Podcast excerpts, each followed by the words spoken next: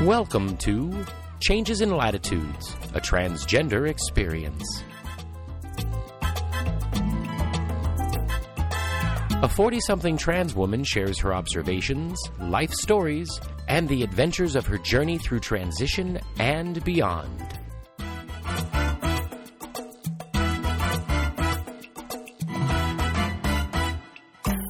And now, here she is, your host, Sabrina Miller. Yay! Hello, hello, and welcome back to another episode. Thank you so much for being here. Now let's give it up for that band.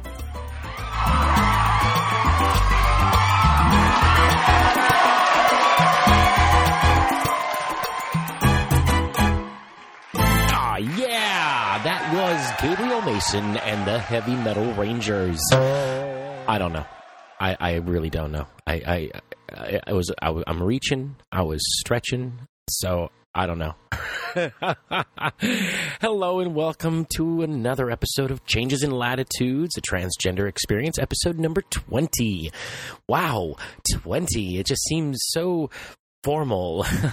Anyhow, uh, if you don't know what that whole band thing is that I do, I realize I haven't said this in a while. So if you don't know what that whole band thing is, check out episode three. That's all I'm going to say. Okay? All right. Moving on. Hey, everybody. Thanks so much for downloading and listening to this. You know how much I appreciate it. If you're a first time listener and this is your first episode, welcome. Thank you. Enjoy the journey. Enjoy the ride. It's a magical ride through uh, my life and, and people and friends and things. I don't know. We're only episode 20, so, you know, we're still growing and learning and, and figuring things out. And, and I think that's what's really uh, uh, so much fun for me. I, I, don't know. I don't know. I don't want to dwell on that so much right now because we got a great episode coming up. But I want to talk about last episode, episode 19, uh, doing guy stuff. And as I said in the episode, I am not sexist. It, I, I, don't think there's man's work and woman's work. I don't think that wasn't brought up that way. So um, every time I say that, I want every new listener to hear that. So if you hear it multiple times, that's the only reason why. And for me, in the sense of doing guy stuff, I always choose the easiest way to do it, and I don't really let trans get in the way or transition get in my way or stop me from going about what I need to get done. I mean, it delays me sometimes, maybe, but I still try to get things done. Also, I realize in my journey, there's going to come a time when it's going to be harder to look like a guy than than not you know? And and so i'm i'm i'm i'm so excited for that to happen and i realize it's got to take its time. And so patience is a is a virtue. I mean that's golden rule right there. Uh, anyhow uh, that kind of sums up what that was for episode 19 as far as the main topic. I also want to mention that i answered uh, the 30 day challenge trans challenge episode uh, number not episode uh, question number nine. And basically you know positive spin on being trans. And I, I said the fact that we get a chance to relive a second childhood um, because because we we do um, I think it's a really awesome thing that we need to embrace and not look as such a a burden it's part of the journey, part of the process. When you came out as trans, when I came out as trans, that was part of the, the sign up. That was that was you know what what uh, what you signed up for. So try not to let it get in the way. I mean, believe me, I know it does, but realize what it is so you can take take charge and take control of it and and use it to your advantage. I mean, that's really what I was trying to say in that. And believe me when I say the imagination is strong. I hope you all really understood that what I was talking about there. Because uh, it is, it really is. If you give yourself a chance to just daydream, daydreaming is something that I kind of like to do. You know, I'll sit and listen to music, or or I'll kind of watch my son, but not really be interacting with him, and kind of daydream about whatever. It's it's you got to take every moment when you can. You know, uh, fit it into your schedule. I, I don't know. Everybody's different, but take a moment because the imagination is powerful. And ultimately, I know it's easier said than done, but they say that transition is one of the bravest and hardest things you will ever do well, then we shouldn't let it get us down. You know, it's part of the battle, it's part of the process, it's part of it. And everybody's is different. And you learn from whoever you can, which is one of the reasons I'm sharing this podcast. And you grow from others. And so I don't know. That's kind of what I wanted to say about that.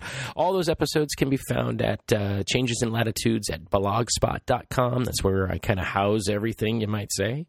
Uh, we're also available on Stitcher and iTunes and uh, I, there's really no other uh, social media. Oh well, no, there's the Facebook page, Changes in Latitudes Podcast. Yeah, slash or facebook.com slash Changes in Latitudes Podcast. Just search it out. Google and the search for Facebook are amazing. You'll find it if you start typing it. anyway, the logo is that uh, sunset with the white chalkboard look. I bumped the mic. Sorry, folks and then there's uh, my Twitter uh, at Sabrina Miller 41. The blogspot.com is going to have the links and all to it. So that's really the place to start off if you haven't found us anywhere else. I guess that's the easiest thing to say. Okay. So now moving right along into the topic without delay. Today's topic is our guest, Gabriel Mason. And because it's a uh, guest, uh, I'm not going to really do the second topic that I usually do, and I'm not going to do the 30 day challenge because I don't need to draw this onto a two hour episode. We're going to skip those this episode, and we'll get back to them later. They're they're not going away forever, folks. Just they're gone away for this one. So hold on to your panties. You'll be okay. I promise. It's coming back. It's coming back. It's not canceled. It's just on hiatus.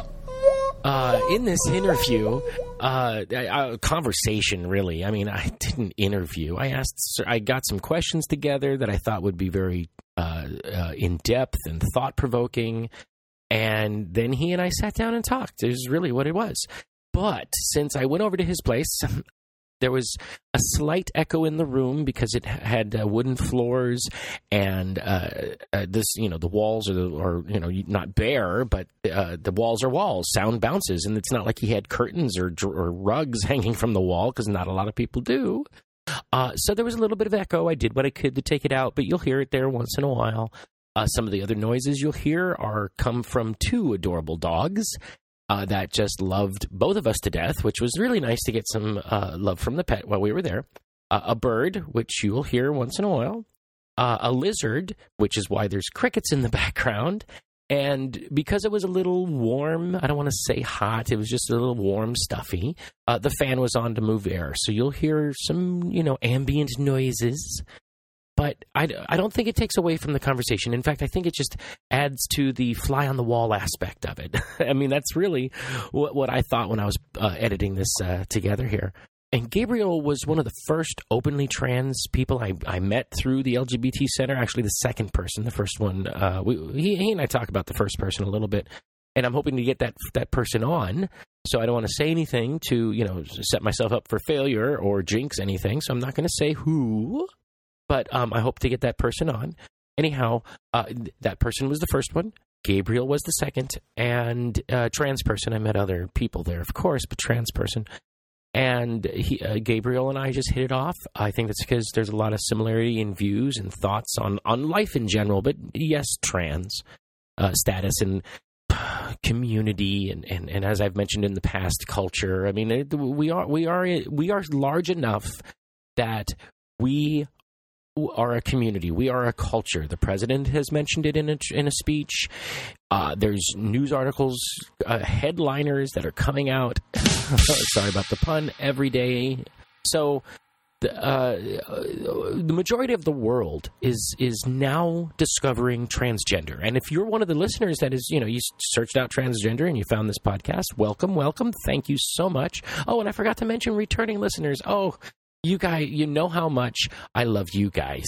You guys are the backbone of the podcast. I mean, I, I do the podcast, but you guys that are regular listeners, you keep me going. So you know who you are, and I, I love you for it. And thanks for the comments on Facebook. Thanks for the reviews on iTunes. Uh, I haven't checked out Stitcher in a while, so if you've left something there, I'll get to it. Uh, and when I do, I'll mention it here. You know that. Uh, I just, like I said, been a little busy, so I haven't had a chance to go check out Stitcher because it's a, it's a kind of a weird way to check out comments. So I got to go episode per episode. So anyway, whatever. My burden, not yours. Oh dear, let's move on. Uh, anyhow, uh, Gabe and I hit it off really well, and uh, there's about a 10 year difference uh, in age between us. And uh, I think that's one of the reasons he and I get along so well. So, without any further delay, I will catch you at the other side of this conversation about an hour from now. so, sit back, grab your popcorn, grab your drinks, whether they be alcoholic or non, or drive safely, or be aware of your surroundings if you're walking around commuting or something. But whatever you're doing, just enjoy the conversation between Gabriel Mason and myself. Am sitting here with a very dear friend of mine, uh, Gabriel Mason, who is an F to M trans man. And I am so ecstatic to have you on the show because. As well, you should be. Um, yeah, absolutely. Because your take and view on trans issues and life and people in general is uh, I could describe it in lots of words, but to keep it simple, uh, thought provoking.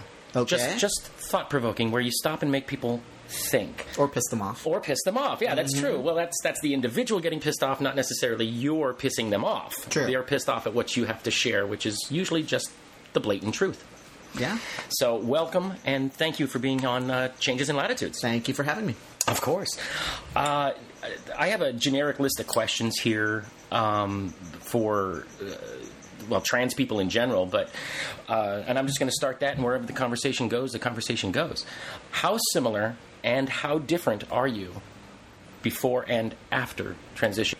I've always been a very outgoing and confident person, and that was one of the hard things that my my mother had uh, accepting because, as you know from your own personal experience and dealing with other trans people, they usually were um, not so comfortable and and confident pre-transition because they were hiding a deep dark secret.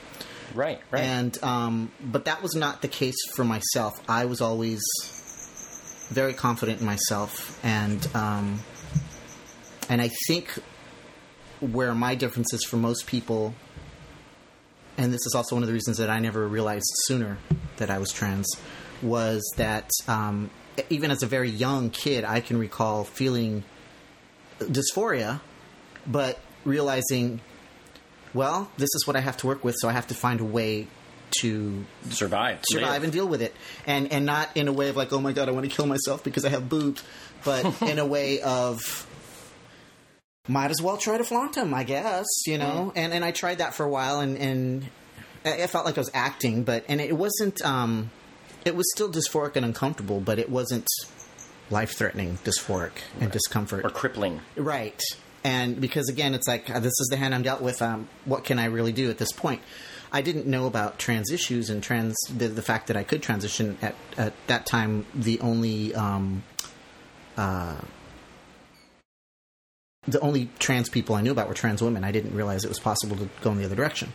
And I, I, had that same thing too when I learned about trans people. I, it was only trans women. Yeah, right. I, I, mean, I don't know why I never thought right. of trans men. Yeah, exactly. It's like, well, why not? Yeah, exactly. And once you're once you're aware of it, you're like, well, duh. exactly, and that's what happened. And once I realized that that I could, I saw. a documentary on Discovery Channel, which I actually bought the DVD and I still have it around here somewhere.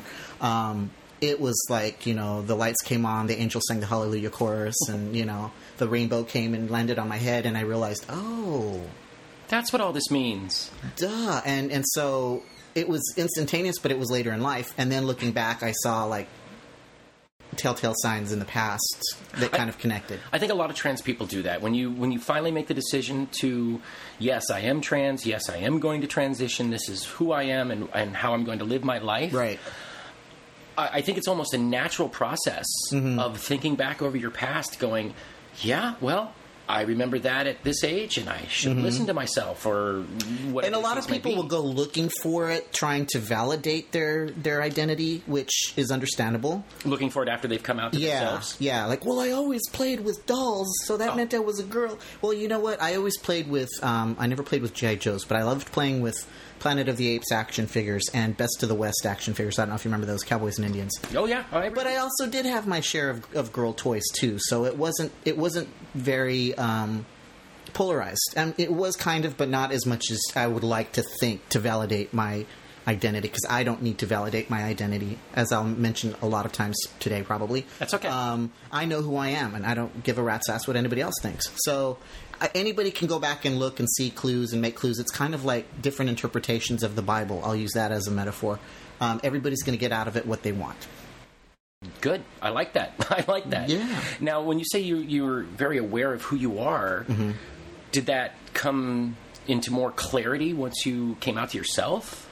Or, or did you always really know, I- but you didn't really understand it was being trans until you saw that? That's uh, yeah. I think that's that's a good way of putting it. Um, as I mentioned, I guess I never didn't really fully answer your question to you afterwards. Um, yeah, I kind of always knew who I was. I didn't maybe understand what my gender identity was because I don't really think that it was important then to have that label, and I don't think it's important now to have that label. Not that I uh, eschew gender identity or labels. I just don't think it's it's like why, why does it matter really? But um, still very confident, still very outgoing, and just more comfortable in my own skin. So being yourself feels more comfortable than it did. Yeah, yeah. That I don't sense. feel like I have to. You know, I, I never bound before I had chest surgery. For example, a lot of trans guys will bind. Oh yeah, That never occurred to me. really? It never occurred to me. But I walked around with my arms crossed a lot, Oh, or I layered my clothing to hide makes things sense. like that. Makes sense. And and just because I was so uncomfortable, people seeing that I had boobs. Were you uh, voluptuous? We'll say. Yes. Okay, so, so Zaftig, okay, Rubenesque. would you say that that would you say that that um, uh, made you feel uh, like you had to hide it more because they were more prominent? I was an early bloomer. Oh, so that's something you've been dealing with. I started Forever. sprouting like in fourth grade. Oh my! So it was then where I was most dysphoric because all the other girls my age were flat chested. Right. And I was, you know, not so much. I went to school with a few girls that developed early, so and I remember how they were ridiculed and how how they layered, Yeah. and how they they hid mm-hmm. um, jackets and things. Mm-hmm. That's- um, so I can understand that. That's what I did. And, and once I got older and, and more, um, I was also um, bullied a little bit. It has nothing to do with any of this, but um, I think I realized even then why people bully. And I started bullying a little bit because I realized if I'm drawing attention away from me, you know, Mm-hmm. Yeah. and and so I started doing that, and then I realized, well, this isn't cool either. But then I started to to um, deal with my bullies. I took martial arts, Oh, and that gave me confidence to never have to worry about being bullied again. Not like I'm a master or anything; I'd probably still get my ass kicked, but. At that time, it did give me that confidence, and I, I vowed to never allow anybody to bully me again. And even as I got older, um, I had you know a couple of run-ins with the cholas in high school, and I just stood up to them. And I realized when you stand up to a bully, nine times out of ten they back down. exactly. Yeah, they're they're just flaunting. And I, I realized that right on. And so, so I had a lot of confidence even then, um, except for the body dysphoria thing. Even that uh, I learned pretty quickly after that episode in you know elementary school. As I got a little bit older, So this is what I have. I have to learn how to how to make it work for me. And so I did. And then, just for a point of reference for our listeners, for Mm-hmm. my listeners, um, where where how would you want to say your age range? Where where would you fall if you want to give your actual age or or whatever? I'm going to be celebrating the uh, 21st anniversary of my 29th birthday next month. oh, good. Let them do math. Yes. Perfect. All right. Next question is, um, what has been the biggest social changes you've noticed since transitioning? Social changes within yourself and how society interacts with you, or you interact with them. Here's the thing that I get in arguments with a lot of people about feminist types, people that are always going on and on about how women are oppressed, women are oppressed, and and granted, yeah, yeah, I'm not going to deny that that there are some women that are oppressed. Uh, pre-transition, I never felt oppressed. Um, I grew up in a small town. Uh, I come from a middle class family, Hispanic family, and I'm a high school dropout. Um, I'm very undereducated. You would never guess that by talking with you. I'm a good good faker, um, good actor. but um, so so there's there's definitely the the uh, template for being oppressed. You know, I I fit, I fit the uh, stereotype, so to speak. But I did aspire to be uh, top of my field in whatever field that I worked in, um, and I was always valued for my skills in whatever field I worked in. So I never felt that I was um, less than the guys. I was sought out for for my skills. People people sought me out in in uh, before I. Okay, so as you know, and, and people who are listening will now learn. Um, I worked in the funeral industry for, for several years. Before I got in the funeral industry, I actually worked in the newspaper industry. That I didn't know. I did paste-up. This was back in the days before computer pagination took over, and that's actually why I got into the funeral industry because computer pagination took over the newspaper industry, and all of a sudden I was out of a job. But I worked in the in the newspaper industry for um, several years also, and um, doing paste-up, and I was really good at that. And I went from working at a small town newspaper to getting recruited by the Los Angeles Daily News. Wow. So- that's that's a hefty for those listeners that may Yeah. not know. That's a big paper, uh, probably second to the uh, Los Oh. Angeles Times. Yeah. So it was, um, you know, and and uh, and the same thing when I worked in in the funeral industry. Um, right out of mortuary school, um, I went right to working for Forest Lawn, which is probably the cream of the crop in the funeral industry in California. Yeah, a lot, I, I think people that don't even know California recognize the name Forest Lawn. Mm-hmm. Right. So it, it was a pretty big deal. Very high profile mortuary. Um, it's where I cut my teeth on the on the dead, so Oh. to speak. Yeah. but um, so, and I had no problems getting jobs, and and and I always sought to, you know, better, more, you know, faster, jump higher with the new shoes. But anyway, so no, I never felt I never felt that I was a second class citizen because of my gender. Um, even when I was married, um, I wore the pants in the family. Uh, so that never thing. I don't feel like I get treated any differently now. I still feel that I'm treated the same in, on the job because of my skills. I don't think people look at me and see, oh, he's a guy, so he'll he's obviously knows more, which is what a lot of people feel how they're treated. I haven't seen that personally. The things that I've seen in the workplace that really drive me crazy are when women are treated special because they're women. Yeah, I remember seeing that in my previous work history. that that to me has been more prevalent than the other way around. And, and uh, there's a situation I'm dealing with at my workplace right now, in fact, where I have a female coworker who is, has done some horribly inappropriate behavior, and I have complained about her multiple, multiple times, documented, and nothing is done. So again, that that uh, hasn't changed. What has changed for me is I've become more active in the LGBT community.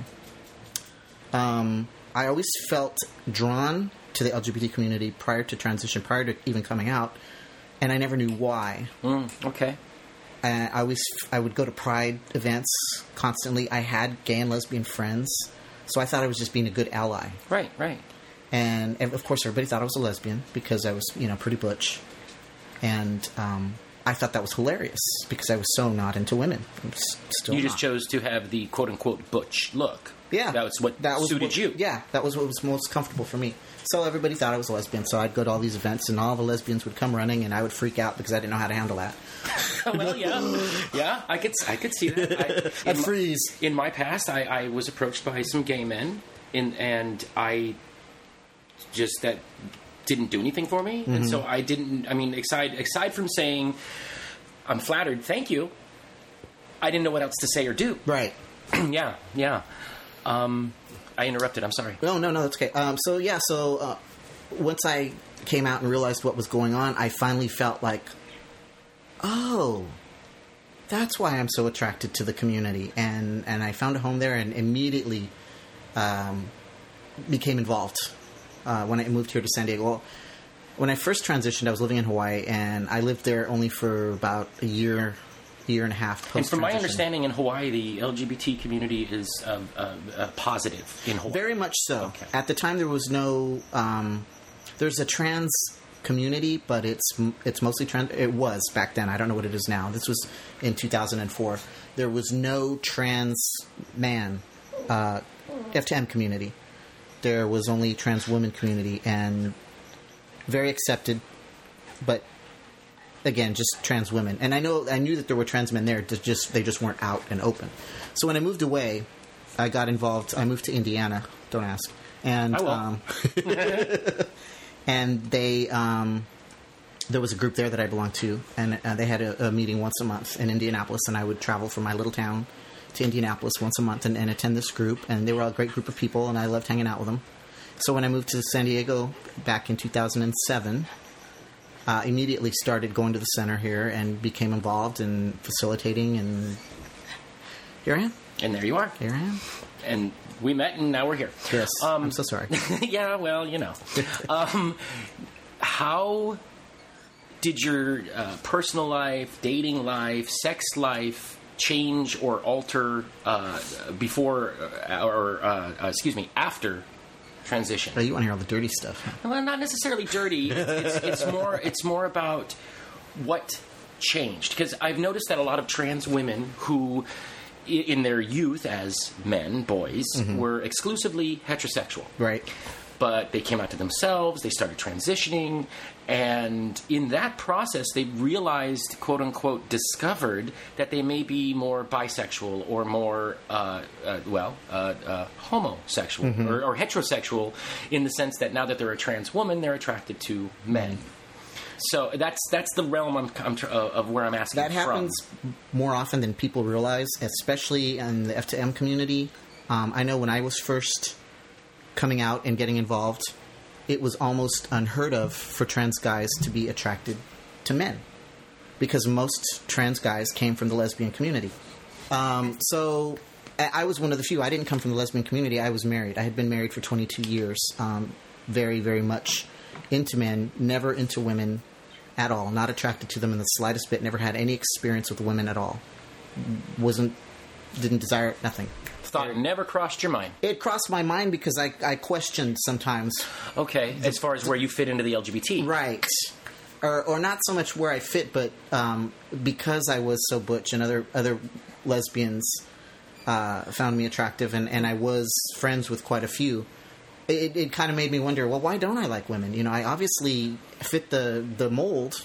Well, you know, why don't I? And, and I just think about it and be like, you know, you know, um, no offense to any women, but uh, so post transition, I had for years online chatted. This was before the times of, of well, the technology we have now. What we had back then was, you know, chat rooms. Chat rooms, message boards, Right. AOL. Yes, Yep. exactly. Yep. I, yep. And for years before I even came out to myself, I would chat online and use the guise of being male.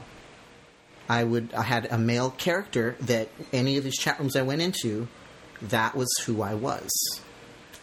And I, I had that myself growing up too. and looking back again, that was like, oh well, duh. And Uh, that- on the women's side. yeah.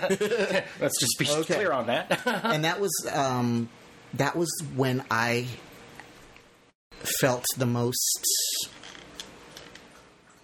comfortable. I don't know, for lack of a better word, I enjoyed myself the most when I was able to to play around in these chat rooms, portraying myself as male. Being accepted. Exactly. But I also made it a point to never, never, never engage anybody to deceive them. Because I didn't want to. Because a lot of people back in those days, it was taboo to hook up with somebody that you met online. Oh yeah. Oh, it was very taboo. Whereas nowadays, that's how you meet people. Yeah. You know, you that- got your Match.com and your eHarmony. and OK Cupid. Right. and- But back then, no, if you met somebody in the chat room and you hooked up with them, it was like, why didn't you just go in a back alley? You know, same thing. Yeah, or go to a dive bar, or Right. something like that. Yeah. But um, but there were a lot of people that were doing it, and I made it a point to make sure that I never led anybody on to believe that they were going to have some kind of relationship with me because at the time I wasn't living as male. I wasn't, um, and I'd seen it happen in other people, and I was already good enough at figuring people out that in the certain chat rooms that I did hang out in, I could tell when people were being deceptive, that saying that they were something that they weren't. I could just tell just by the way that they expressed themselves in chat, without seeing you know anything. Um, so post transition, uh, my ex and I, my husband at the time, we split very amicably. Uh, he wanted to stay with me, but I, at that point, was ready to move on. Our relationship had run its course. you Nothing- said 22 years? 22 years. That's that's that's. and I got married when I was 17, so Still, that's respectable. yeah. So I had um, realized that it it really had run its course. At that point, we had been living as roommates, more or less. We were not getting along. It's just that there was the romance was dead. There was there was nothing left. The spark, the Yeah. the, the fire that we were brought it. we were friends. You know, it had run its course. So we split amicably. Um, we have a son together. He was 18 when I came out, and he was not surprised at all. really. yeah, he That's was- actually a question coming up about. Uh, Oh, okay. Well, see, I'm answering it for you now. Yeah. Um, well, it's just because we think alike. Right. exactly. Great minds think alike. Be afraid. Yes, exactly. afraid. Yeah. He was. Um, he had for years been telling me that he felt that I was a gay man stuck in a woman's body. My son was telling me this. really. Yeah, and I used to joke around with him and say the same thing, and so he wasn't surprised at all. And he was very, and still is very open-minded about the LGBT community. Um, the kid could spot a gay bar when he was ten years old. So you know, he grew up in a tattoo shop. My ex was a tattoo artist, so. So anyway, so we split amicably, um, and at that point, I was kind of like, "Yeah, where do I go now?" Um, our sex life prior to that um, had been uncomfortable and awkward, and, and looking back, I, I realize now it's because I wasn't comfortable having sex as a woman even though in our sex life um, I took on a very male role um, sexually with my ex because, as I've shared with you and I'm sharing with people now, um, I, I suspect that my ex was also trans. Uh, and I say was because uh, unfortunately he died a couple years ago, and I'll never know for sure. But um, there was a lot of things that happened that, that led me to believe that he was, and so he enjoyed when when we switched roles um, it was it worked for him and it worked better for me. So post transition, uh, How far? How far into your marriage did that uh, switcheroo start to to to come alive? probably we'll say? halfway. Oh, oh wow. Yeah, probably halfway. Um, I, I I don't know an exact time, but yeah, it was it was pretty easy, and I always always as like I mentioned earlier, I wore the pants in the family. Um, yeah, that that moved right on into the bedroom as well. Huh. Um, I don't know if it was a combination of both of our identities or just mine being more. I don't want to say dominant, but Masculine. We'll just, okay, We'll just label it Masculine. masculine. That works. Okay. Um, do you do you think that uh, that switcheroo, as I mentioned a moment Mm-hmm. ago, uh, do you think it may have been as some couples, longevity couples, try to spice up the marriage? I, I, initially, yes. Okay. Initially, yes. But by trying to spice it up, it was kind of like, oh, we found the thing that works. Oh, okay. Well, I think that happens with a lot of people, Yeah. trans or not. I yeah, exactly, happens. exactly. You got to find what works, and that that worked for a while. But even then, after a while, I was kind of like, again, wow. you know, it got to be a chore, which now is Really? not such an issue. But um, so post post transition, when we and we had um, even before we split up, we had an open relationship because we both realized that you know we're not really uh, the romance is dead, and and him being a man, uh, having testosterone in his body, we'll put it that way. Okay. and me not. He he still wanted you know to have sex constantly, and I didn't at that point. And, but I was okay with him getting it elsewhere. I really was. You know, uh, because we had we did have such a good relationship. We really did. Um, so Well, you said he just recently, two years ago, passed. yes, So how long was uh, from the divorce till his passing? How much time was that? Uh, as friends is what I'm asking. about eight years. Oh, okay, okay, fair. yeah. fair. Uh, uh, not recent, but a, a decent amount Yeah, of time. yeah. And um, so he'd had um, girlfriends on the side, Uh-huh. which I, I I knew that he was seeing people, but I didn't know who, and I was perfectly okay with that. And we had moved out from you know a bedroom. We had an, we had a house in Hawaii, so he had his bedroom and I had my bedroom, and very amicable. I mean, we still would go and eat dinner, go out to dinner, go to the movies, hang out. And your your child had, had a room of his own. Correct. Okay. Uh, he moved out when he was 18. Um, so we still lived together for a while. Um, my ex was seeing somebody at that time who lived out of state, so he would fly to LA to be with her on occasion. That's a long trek from Hawaii. Yeah, it is. And um, my um, so I had made friends in, in my chat room days, people that I ended up knowing for years, from chatting with them for years. I mean, I had chatted, I'd been chatting for years, and in this one particular instance, um, there was one woman that um, we had become very, very close. Um, I was very attracted to her intellectually because we had been friends for years, and, and you know, I knew her very deeply online. But I was already smart enough to realize, well, just because somebody tells you that you know they're this online doesn't mean that they're that. So Right, I knew right. that. I wasn't, you know, naive. Um, but I had known her for so long that I knew her implicitly inside and out, and and the same for me, except for the fact she didn't know that when we had begun talking, I wasn't who I said I was, and I felt that was the time to come out to her after my pending divorce, and I did, and her reaction was, "Oh, Come out as female or come out as trans? as trans. Okay. Okay. Yeah. Okay. Because at that point I had transitioned. So I Oh, was okay. in transition during our friendship. Okay. Um, her her biggest um, problem was not so much that that I had lied about being male. Was the character that I had made for myself was very unlike me as far as age and how I looked because I was so deathly afraid of accidentally running into somebody online who would recognize right. Of course. the especially back then. Yeah. you know because it's like well what if my neighbor mm-hmm. happens to i'm talking with my neighbor and i don't realize it and i tell him this and this and this and he's going to put two and two together and figure out oh that's that's not you you know i didn't Yeah. want to be outed then so i'd made up this character as i said it was my personality but the, my character was much younger than i said i was and and pictures that i was using as me were not of me obviously and that's what pissed her off the most and the fact that I wasn't the age and and the face, weren't, Right. You know, Right. uh, but she got over that really quick. Uh, so the second part of this particular situation, she was married with a family.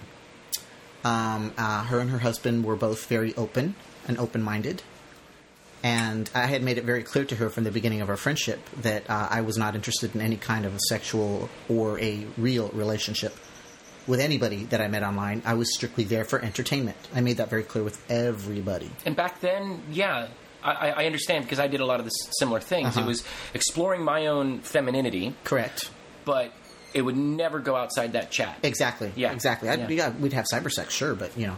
So, so when I when I explained to her why I did what I did, she really got it rather quickly. To her credit. Good.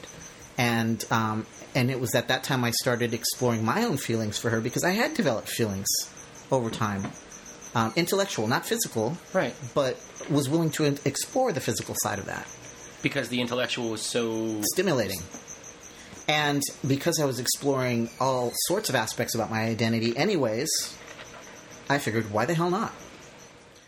Um, turns out her husband was very open to the idea as well. I think at that point, and even still to this day now, being trans was an added bonus. Uh, well, yeah. You know, yeah. it's the fetish thing. And yeah, I, it is. at that point, I was okay with that, and to this day, I'm still okay with that. I know a lot of people aren't, but I am personally. Um, I understand why people are curious, and you know, if they want to explore that, and if I want to explore it with them, I don't care. But uh, so I, I, I decided to make the journey to meet them, and um, they lived in Cincinnati. So I flew from wow Hawaii to Cincinnati to meet them, and I'll spare you the gory details, but it was the most intense sexual experience of my life and I was only there for a week. But during that week's time, I decided, yeah, this is what I want. So I moved from Hawaii to Cincinnati, and I ended up moving in with them. I only lived with them for a short time because once I got there, there's an old saying: you don't know how the bear is until you live with him in his den. Oh, yeah, yeah, of course. And it's not that they weren't who they said they were. It's just that once I got there and lived with them, I realized there's personal things in everyday life that you don't take into consideration. Yeah. And I was like, oh God, I can't stay here with these people. I, I mean, I didn't dislike them. It's just like, I can't live here. I need my space. And plus, I had to get a job. And it turns out in, in the death industry, I, I wasn't uh, able to get licensed in Ohio, so I had to move to Indiana, which is how I ended up in Indiana, which okay. was only an hour drive away where I lived. So I would come back on the weekends, my weekends off, and stay with them, or um, she would come and see me on the weekends, or both of them would, because my relationship sexually was with both the husband and the wife. okay. Intellectually, it was mostly with, just with her. The husband Well, and that's I where it were, started. Right. The husband and I were just like buddies. You know, we'd be outside working on the car together, and then come inside and you know gang up on the wife, um, things like that. And they had kids, and that was my biggest problem. Was I was not at all happy about how they raised their kids, but it was none of my business because I wasn't the kids' parents. Right. But I- that bugged me so much that I had to get out of the house because I couldn't stand to see the way that those kids were being raised. Um, so that was a lot of reason I left. Um, after a while, though, that, that that whole thing, and in in retrospect, I realized that a lot of it was validating for my gender identity as well. Oh, it's yeah, of course, something like that. Absolutely. And when I realized that I didn't need that validation anymore, the shine sort of went off the penny, as they say. and I realized, and I, plus I realized I couldn't stand living in that part of the country. Mm. I wanted to move back to California. My family's here in California. So I left, and and Well, yeah, they have winter out there. and tornadoes. Yeah, I mean, we have earthquakes, but I'd rather, much rather have an earthquake. I used to say I'd prefer a tornado because at least they have the warnings, yeah, but they have warning sirens going off every freaking day. I, I have friends, family from back east, so yeah, Yeah. I hear the stories. Yeah, Yeah. So I couldn't wait to get out of the Midwest, and I, I, I moved back here. Uh, once I moved back here, I again immediately after a month of living here got into a relationship with a trans woman. Um, again, attracted by intellect, um, and, and physical attraction too. And and that probably w- would make her feel bad because she knew that I was attracted to men. So therefore, in her mind, she was thinking, "Well, you're only attracted to me because you see a man," and that really wasn't the case at all. I saw her as completely female, even pre-op. Um, but I have learned, I've grown in my identity. I've grown in realizing now that I'm not attracted to physical traits anymore. I'm attracted to intellects and uh, personality and you know a person's heart and mind, not not their body, not their genitals. Um, you know, sure, I'll see somebody attractive walking down the street and I'll turn my head, and nine times out of ten, it's going to be a guy and not a woman. but uh, when it comes down to who I want to be with, it's it's got to be more than looks, absolutely. And it doesn't matter if they are male or female. But again, sexually, physically, it is male, uh, a male body that I'm attracted to. So, and now I'm single, and my phone number is. I'm kidding. No, I'm happily single. Happily single. Uh, so this is the, the, the child question I Okay. mentioned a moment ago. If you have children or a child, Mm-hmm. how has your being transgender affected them, if at all? Oh, it definitely affected him, and I, I would say it would affect any of them, any kids, of course. I was um, fortunate that, as I mentioned earlier, my son was very open-minded, um, but he did have concerns, and there was a time where our relationship was a little bit strained, um, and, and there was a lot of things going on at the time that didn't really, um, I don't think, had a lot to do with me. Uh, his relationship with his father was very strained, and I was the buffer between the two of them, and that made a very uncomfortable situation for me. Was it the separation divorce that may have uh, started it, stimulated it? No, No? Okay. He wasn't surprised at all when we separated. Okay. He told us that he saw signs of that happening back when we lived in L.A., which kind of surprised me because I thought we had already we had always we never really fought. We just kind of were just like, eh, whatever. How old was he when you were in LA? Because you said he moved out at 18 Like and you divorced at 18. Oh, so five five years he saw it coming. Yeah, Okay. yeah. Okay. Um, maybe even earlier than that. But um, he his concern was losing his mother. He was afraid of losing his mother, and he and I had always had Losing a wonder. his mom, how?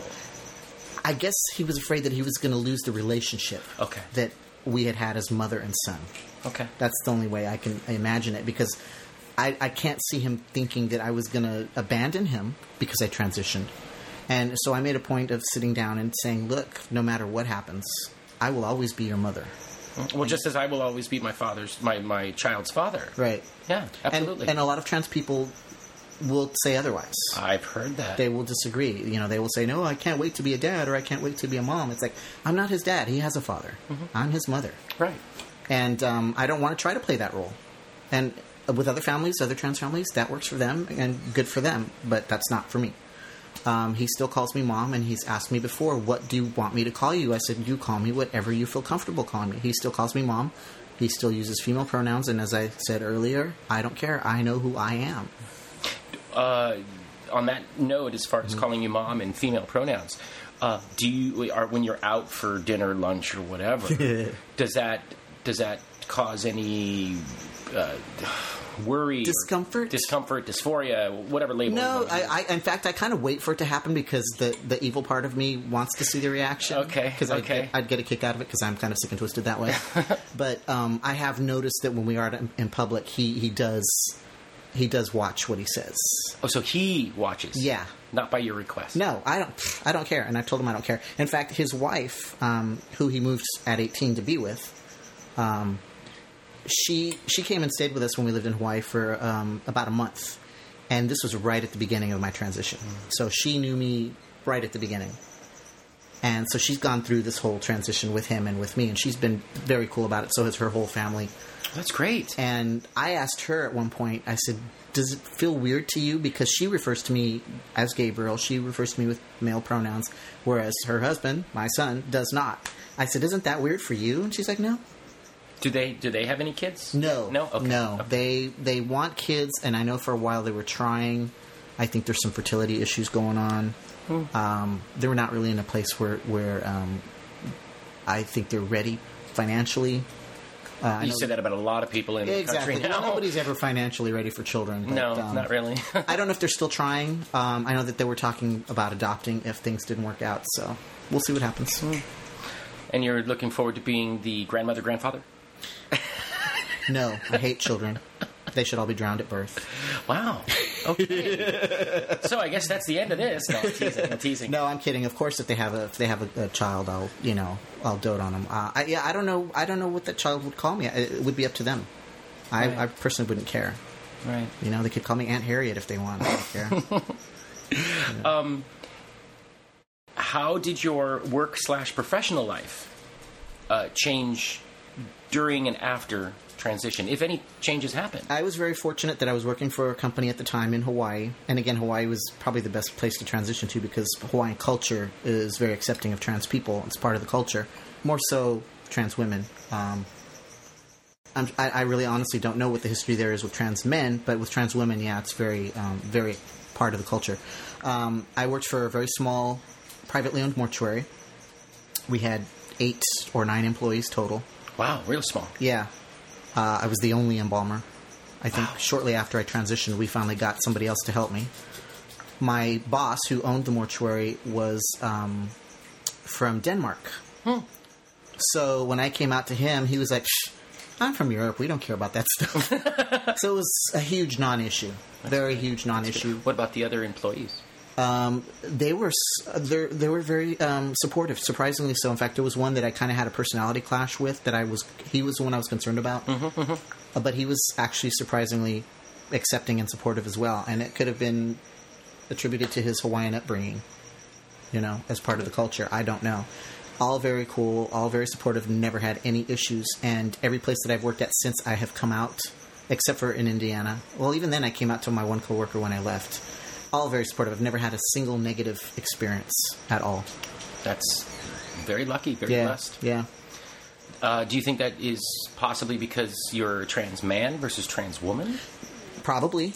Okay. Admittedly, so it's more acceptable for women to take on masculine privilege. Yeah, unfortunately, and that's just been the I don't want to say norm, but uh, nobody has ever had an issue that I can think of of a woman putting on male clothing. Right. Exactly. They're just being comfortable. They're doing cleaning. They're whatever the case may be. Right. You know. Yeah. Staying warm. Yeah. Yeah. Working in the yard. Right. Yeah. Whatever. What was your biggest fear before coming out? In, in regards to coming out, Acceptance, of course. I think. Um, public or family acceptance? Probably both. It, it's kind of weird to say because I've shared my coming out story with you before, but um, sharing it with others now. Yay. Uh, yay! My parents were not so accepting immediately. Um, my parents were initially very unsupportive. In fact, to the point where they disowned me. Excuse me, um, cut me out of their lives. But for some weird reason, I didn't take that as rejection. I took that as a challenge, sort of. And I was like, all right, okay. I'm going to leave the doors of communication open because I know you're going to come around. And, and they did. Sure enough, they did. Uh, there was still contact with other family members that, that had accepted me and were in contact with my mom. So my mom was checking in with me through them. So, you know, I knew that they still loved me. I knew they still cared. They were just processing things the way that they knew how. And uh, sure enough, they came around in about six months. So it took them a while. But when they did, it was amazing, and our relationship is better than it has ever been in my entire life. My relationship with my parents, once I hit puberty, it kind of got really strained. Um, And a lot of it was because I got married so young, too, Oh. much against their wishes. well, yeah, you said you dropped out of Um, Yeah, I dropped out of school. high school to get married, which in retrospect was a bad move. Um, but you know, for for for it worked for me at the time. Right, right, right. I wish I would have done things differently now, but you know, I, Uh, find a person out in the world that doesn't wish they did something different in their youth. exactly. So you know, I can't change it, that. and I just have to work with what I have now, which is what I've always done. And things are great with my parents now, and um, we get along great. We spend a lot, of, all of our vacation times I spend with my parents and my family and stuff. So I'm enjoying them now because I know I'm not going to have them for a whole lot longer. So Right. taking advantage of that. You may, I think you may have mentioned this just in, in brief conversation, but what was the process for you coming out to yourself? Seeing that Discovery Channel episode How many times did you watch that? um, Be, before saying, yes, that's me. once, Oh, once, wow. because it was on the Discovery Channel, and I was I was home alone watching it one afternoon, and I like I said, I swear to God, it was like the heavens opened up and the angels sang the Hallelujah chorus. It really, really was because I, I was just sitting there like, and I ordered the DVD immediately afterwards so that I could watch, Watch it it again. again. How many times did you watch it once it arrived? I don't recall. Okay. I don't recall. Um, I'm sure I did more than once, but I honestly haven't cracked it open in years. Of course. Why would you need to? Yeah, but um, at that point, probably probably a few more times. But as soon as I knew that, like many trans people, I just knew it right away, and I rushed forward with transition, which is something I never recommend, but it worked for me. So, yeah. You may have mentioned this in just brief conversation, but who took your coming out the hardest, and then who took your coming out the easiest? definitely my parents the hardest. Okay. um, easiest probably strangers or people that I worked with because it didn't have any emotional effect on them. Um, my ex took it very well, and my son took it very well.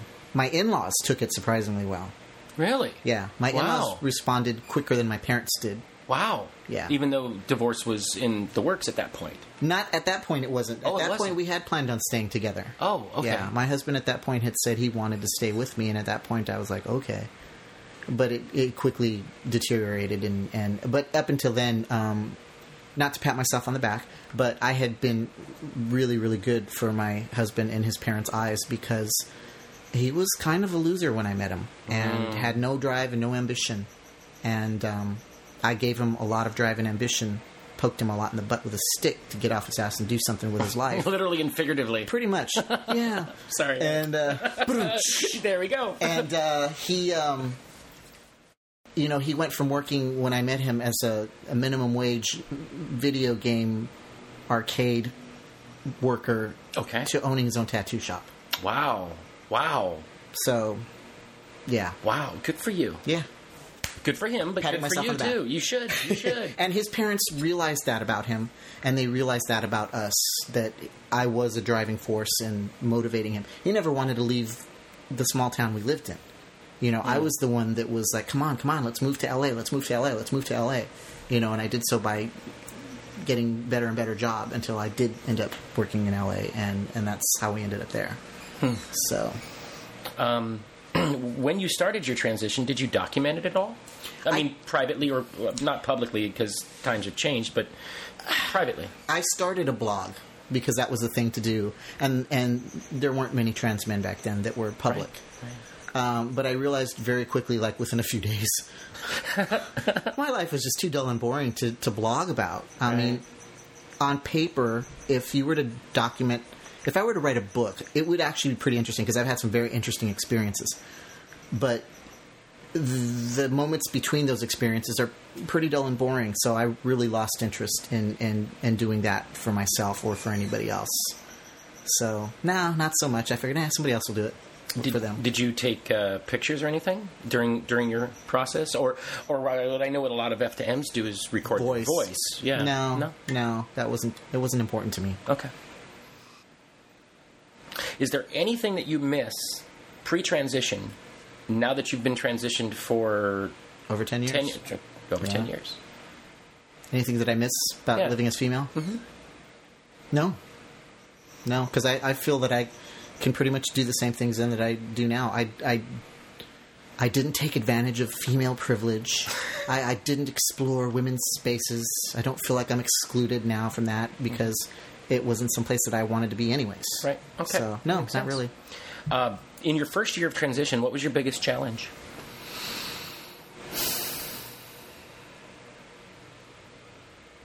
Wow. Nothing. I really had no challenges. Everything was so smooth.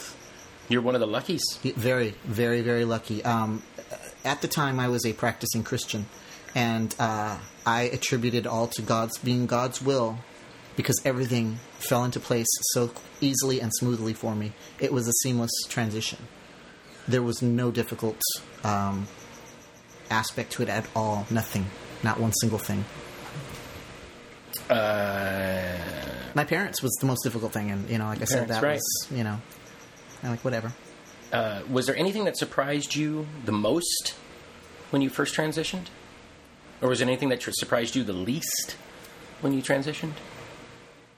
I was surprised at how easy it, it went. It went, okay. Yeah, I, I was expecting you know this huge struggle, and, and and still in retrospect, I realize that I am not the norm because I do see the struggles. Being facilitator of the groups that I am, I see the struggles that people go through, years and years of struggles, and I went through like you know maybe a, a day of a struggle. You know, the inconvenience of you know having to go to do my name change or you know Right, right. stuff like that, the driver's license, uh, going to take a passport. For, I mean, it was more inconvenience than Than anything else. than anything. Yeah. Right. Oh, I'm transitioning, so I have to go and do this. Yeah, Yeah. I yeah. can I can understand that because I'm right at that point myself, where in the next oh probably two three months, uh, if not sooner, I'm going to be uh, pursuing the uh, name change document change process myself, Mm-hmm. and only because it is such a hoop and so many hoops to jump through that I'm not really looking forward to it. Yeah, it's an inconvenience. It's yeah.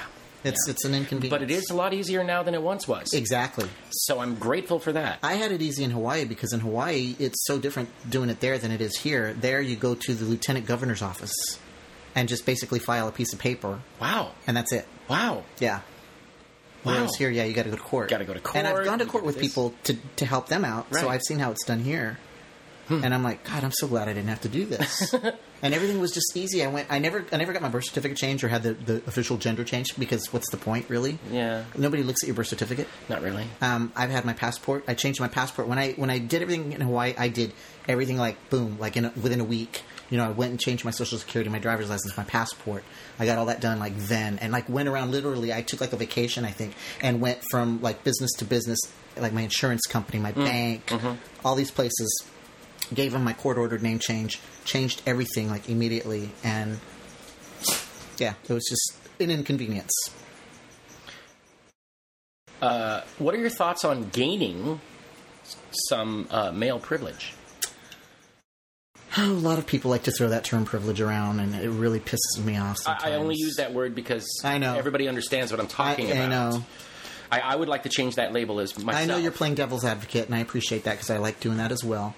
Uh, I personally do not feel like I've gained any male privilege, and I know um, people will, will argue with me that saying that I am without realizing it, and that's probably the case. But I also didn't feel like I ever had female privilege either. I don't feel like I get treated any differently. I don't feel like any doors have opened for me. I don't feel like anything's gotten easier. I don't feel like people recognize me for just because I'm perceived as male now. Um, I, it doesn't feel that way to me. I don't feel any different. Uh, I don't feel like I have any more confidence just because I'm male. I don't feel I got my job because I'm male. I don't feel any of that stuff. In fact, quite the opposite when we talk about in our discussion groups. Uh, exchanging one privilege for another. Um, one of the examples I use is as a woman, you can go if you see a lost child and confront the lost child, and nobody's going to look at you twice. Whereas if you're a man and you do that, people are automatically thinking you're a pedophile. Yeah, unfortunately, but yeah. I have found people approach me very easily, um, whereas I I'm very much antisocial person. and I will make a point of wearing sunglasses outside and scowling when I'm walking down the street, hoping people will steer clear. Right. It doesn't work. People will come up and talk to me. Small children will come up to me in stores and grab my leg and hug me. Wow. And their parents don't seem to react like get away. Huh. They they find it amusing. Huh. My my my uh, experiences pre and post transition talking to other people have been very very different from from other people. From from what? Uh, The well, norm. we mentioned, yeah, the norm, Yeah. quote unquote. yeah. Well, a lucky few. Yeah. Um, now we touched on this briefly. Um, how did your partner spouse? Uh, how was your partner spouse affected by your transition? You said he wanted to, to to stick with you, and you said that you suspect that he may have been trans himself. Mm-hmm. Um, his reaction, from what I recall, and I'm lucky I can remember where I parked, so you know it's been a long time. Um, I, I distinctly remember him just kind of going, "Huh, yeah, that kind of makes sense." So both your son and your husband kind of had that. Yeah, that makes sense. Yeah. experience. Yeah. Wow. Um, I had that reaction when I came out. Uh, more people than I ever would guess came back to me and said, "Yep, that makes sense. I see that." Yeah. Wait, what? I've Yeah. been searching for twenty years, and you you saw it? What are you saying? yeah, and, and it's kind of funny because um, my parents had a problem seeing it again because my mom thought that I was so grounded and secure and confident, and and and that was the case too. But talking to some other cousins, and the nice thing about uh, uh, my coming out is um, like to my family, I have a very large. Uh, extended family, lots of cousins, lots of aunts and uncles. I've not had a single negative experience with them either. In fact, one of my cousins, um, one day, I thought it was great because most people won't talk about it. It's like it's the elephant in the room. Yeah, It is. It's like they they treat me well. Right. They they use proper pronouns. They they use my my chosen name. Um, but I know that they're burning with questions. I can see it. And I, one of these days, I want to sit down and say, "All right, we're going to have a you know twenty questions. You all get twenty questions." You know, because I'm okay with that. I think that's great. You know, It's education. Yeah, absolutely. It's normalizing. But I had one one um, cousin who is my age, who's female, and uh, the first time I saw her after coming out, which I didn't have to come out to my extended family, it just kind of you know through the grapevine, which is great, It saves me the trouble. It saves you the trouble. Yep. And um, she actually told me, she goes, "Well, to be honest, she goes, we were all surprised when you got married." They, they thought I was a lesbian, Right. Well, well Yeah. you, you, you said your style was very butch, quote Yeah. unquote. She goes, and we were even more surprised when it stuck. so, so um, 22 years, yeah. right? Yeah. That's It's a that's a, time. it's a chunk of change. It is. It's a long time. Um, oh, we talked about this briefly. Um, you noticed change in sexual orientation since coming out. Yeah, yeah. Um, and, and as I mentioned earlier, that uh, when I when I came out, trans men that were attracted to men were, were virtually unheard of. But now, Well, I, think- only recently heard of that in the last probably two years. Really? Hmm. Honestly, yeah, yeah. 'Cause Because most of the time, most F to M's that I've heard about, read about, started as lesbians. right, yeah, So they become hetero. Right. Yeah. So that's the only exposure Right. I've ever really had. right, and But when you stop and think about it, well, yeah, it makes sense that your orientation, your sexual orientation, is attracted to men. Right. Or, or for you personally, but whatever other F to M's are attracted to men. right, and um, that's more the case now. I see more and more. Most trans guys, I think, are secretly attracted to men, even if they don't admit it. Hmm. You know, Would they fall into the uh, uh, uh, bisexual category area? Realm? oh, nowadays it's queer. Come on, Oh, get I'm with so- it. Yeah, I know. The term is queer. Yeah, okay. Whatever. It's a I- label. yeah, yeah, I think especially with the younger sect, you know, they want they got to have their own their own new hip language. Um, I, uh, my wife and I, who you've met and who's been on the show, we were talking about that in this last week. That uh, that generation is trying to go for a more equality, uh, equal spread across everything. Yeah. So instead of putting the label of lesbian, gay, bisexual, whatever, is queer or uh, uh, poly or Right. or uh, there's another one and I can't think of it right now. But you know what I'm, you know the area I'm Yeah. talking to. To help spread the equality Yeah. by changing the language.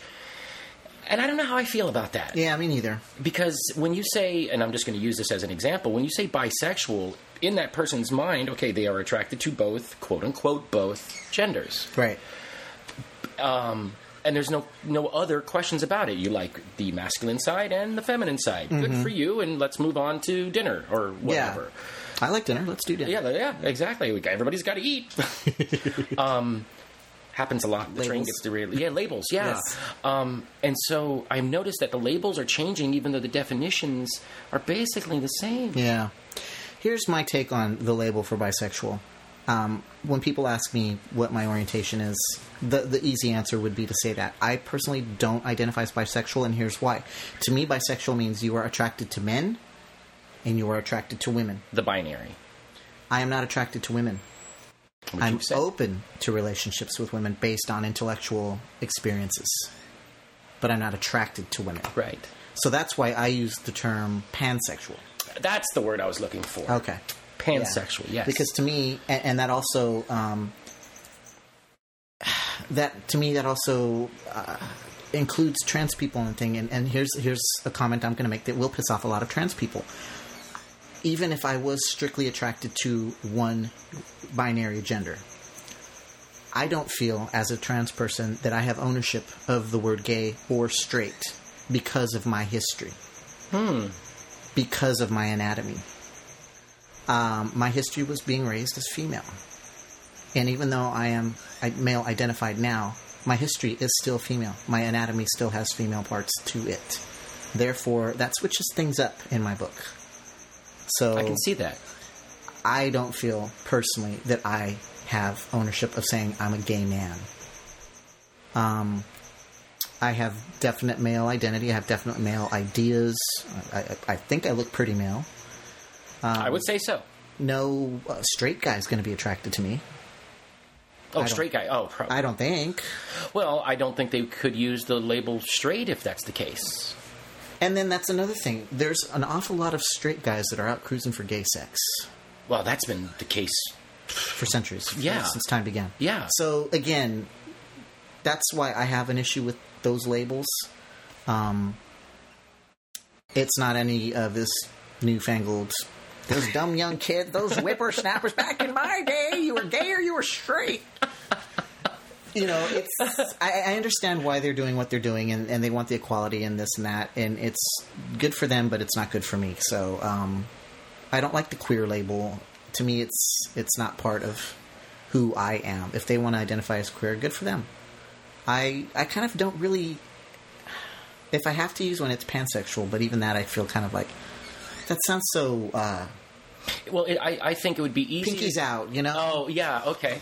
Well, I would think that the term pansexual would just make it easier to convey your your sexual attraction than going through the I'm attracted to the intellect and the body doesn't mean exactly. this. But I still have to explain that because people don't know what the hell pansexual is. not yet. They will. They will. They will. So sometimes it's just easier to say that I'm bi. Depending on on your your uh, uh, audience, that makes sense. Exactly. You know, it's um, yeah. I, I've had people because most people that that don't know my trans history assume that I'm a gay man because I do have very you know feminine characteristics, I suppose. You spent how many years Exactly. as a female? And but this is the funny thing. I feel more comfortable expressing them now than I ever did before transition, Hmm. which makes no sense whatsoever.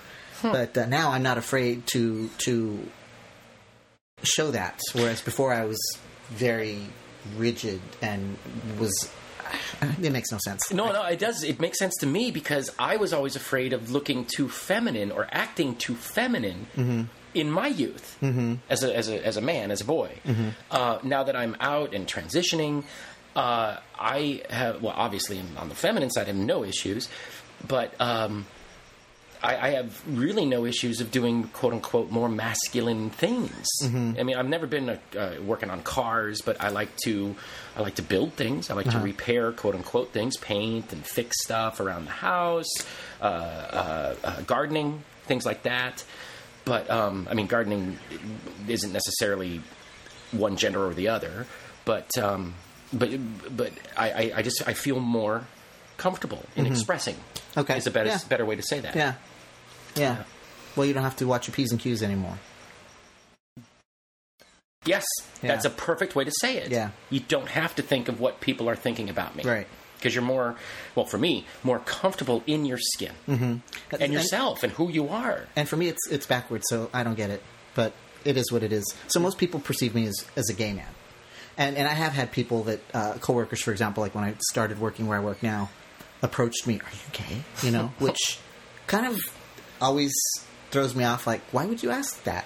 You know, mm-hmm. but then again, there have been people that I've wondered about too, and it's like, yeah, well, why don't I just ask them instead of speculating? You know, mm-hmm. Well, I uh, think in society and culture, we've reached that point of it's a little more okay Yeah. to to talk to somebody that you have see not a total stranger but a coworker or somebody you've Right. shared some time with to say hey are you gay straight whatever your case may be Right, right. Um, and that's just i think where we are as a culture that we're more open to it Yeah, yeah.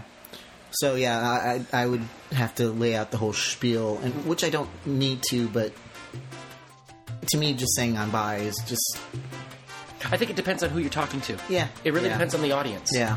Because some people you don't want to give them any more than the three seconds it says to That's take, true. I'm bisexual. Oh, Right. okay. And you move on. right.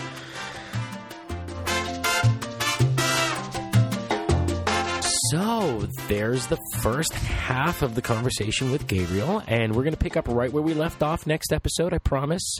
I promise. I just didn't want to make this episode go on forever. So next episode we'll have the the uh, second part of our conversation.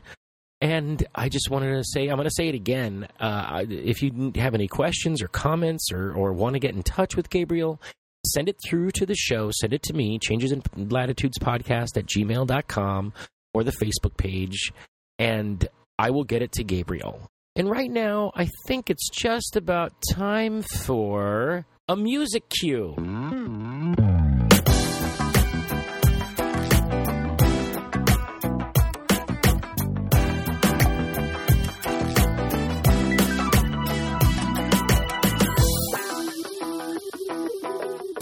All right, listener feedback. This first listener feedback comes from a friend of mine who listens to the show, and I thank you very, very much. Uh, the listener is Diane T. And I wanted to say thank you for listening. I really appreciate it. I hope you're enjoying the show. I hope you're enjoying uh, my journey and can can get a better understanding of well trans people in general, transgender people in general, but but also where I'm at, if that makes sense, because that's really what this show's kind of about. Anyhow, I wanted to say thank you so much for listening. Also, you sent me a question, and I answered it to you right away. So I know I know you're not waiting on pins and needles for the answer to this, but I thought it was a good question, and I'm going to share it here. And the question was, are there times you miss being a guy? And I kind of, I think I've answered it throughout the process of this of the podcast, but I'll, I'll just sum it up, you know, right now while it's you know kind of fresh in my mind. And there's, it's not, there's not like a, I miss being a guy because I still do the same things that I did as a guy. I mean, that's not going to change. Uh, I, I talked about uh, certain things, you know, your physical limitations, but that happens to every single person in the world. It doesn't matter your trans status or not. And any other limitations you put on yourself, mental limitations, which you can work through. There's ways to work through that, counseling or just you know t- tell, talking to yourself a little, a little pep talk, you might say. Uh, but the physical ch- the physical challenges are the, are the ones that are really going to stop just about anybody. So that's the only way I see it. And the, and then as I thought a little bit longer, really the only thing I quote unquote miss as a guy is going into the guy's bathroom because I don't go into the guy's bathroom anymore. You know, so so that's really the only thing I could miss. And do I miss it? No, I don't. Um, uh, for some reason, I feel that the women's bathroom's a lot more private. You get a little more privacy in the women's room, and it's amazing. And I, I've mentioned this in the bathrooms episode, but uh, I think that's the one thing that I noticed right away, and is is is part of the reassurance that I am trans that I that transition is the right uh, thing for me. It, it's one of those confirming moments. So so yeah, so uh, you know, I mean, it's not like it happens every time I go into the girls' room, but anytime I'm in the women's room and I'm thinking about, which isn't often, but there have been some times my mind kind of wanders. As I said, I daydream. That you know, if if I was doing this exact same experience in the man's room, what it would be like, and you know, uh, it is what it is. I don't need to get into detail there. Everybody has those experiences. Uh, well, maybe not with the different bathrooms, but everybody has bathroom moments and daydreams experiences, whatever they are, whether you're reading something or daydreaming or whatever you do. Listen to podcasts, probably. Anyhow, uh, sorry, sorry, I'm kind of drifting on my conversation here. Anyhow, the thing that that I, I enjoy is the privacy when I go into the women's room. It just feels so much more private. Next listener feedback is a brand new listener as well. Had this person uh, got in touch to me through another listener, so thank you so much. I'm so glad you're listening. Addison S. We had a little conversation on Facebook, and I'm not going to divulge anything here. Don't worry. I can feel you getting antsy already. Don't worry. I just wanted to give you a shout out on the podcast to say thank you so much for listening. It really means a lot that you listen. Stay strong, as we talked about. Stay strong. You can do it. Support system, honey. Support system. Okay? And you can message me anytime. Just give me a chance to respond because, you know, I've got life and kid and all that. but I do try to respond within a reasonable amount of time. And anybody that's gotten, gotten feedback from me understands that, knows that. So, and usually I apologize profusely in it if I'm like late on it because sometimes I don't check my emails. Guilty. Sorry but I usually get back to you when I do. So there you go. But anyhow, Addison, thank you so much for listening. Stay strong. You can do it, girl. I know you can. One day at a time. And this last listener feedback goes out to longtime listener Thomas S. Thank you, my friend. I think that summarizes everything, and you know what I mean. So thank you.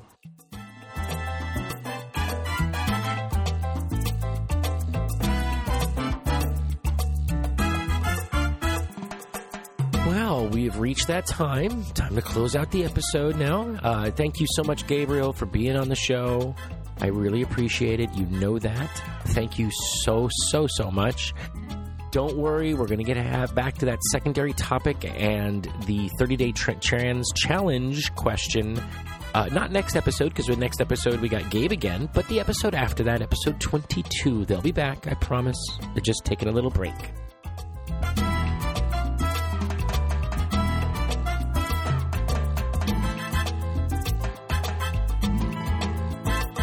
And now, as Jimmy Buffett says, if I couldn't laugh, I just would go insane. If we couldn't laugh, we just would go insane.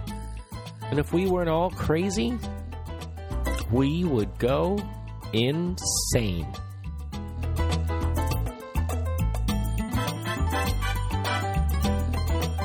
Stay crazy, everyone.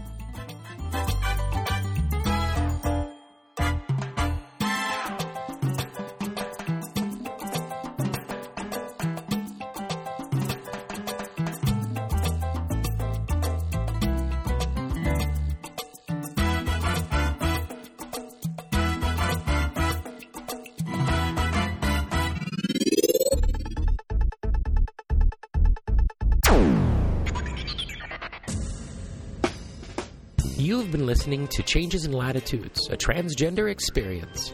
I'd love to hear from you, so let me know what you think or what you'd like to hear about by emailing me at changesinlatitudespodcast at gmail.com or by leaving a comment on the Facebook page at facebook.com slash changesinlatitudespodcast or at the website changesinlatitudespodcast.blogspot.com.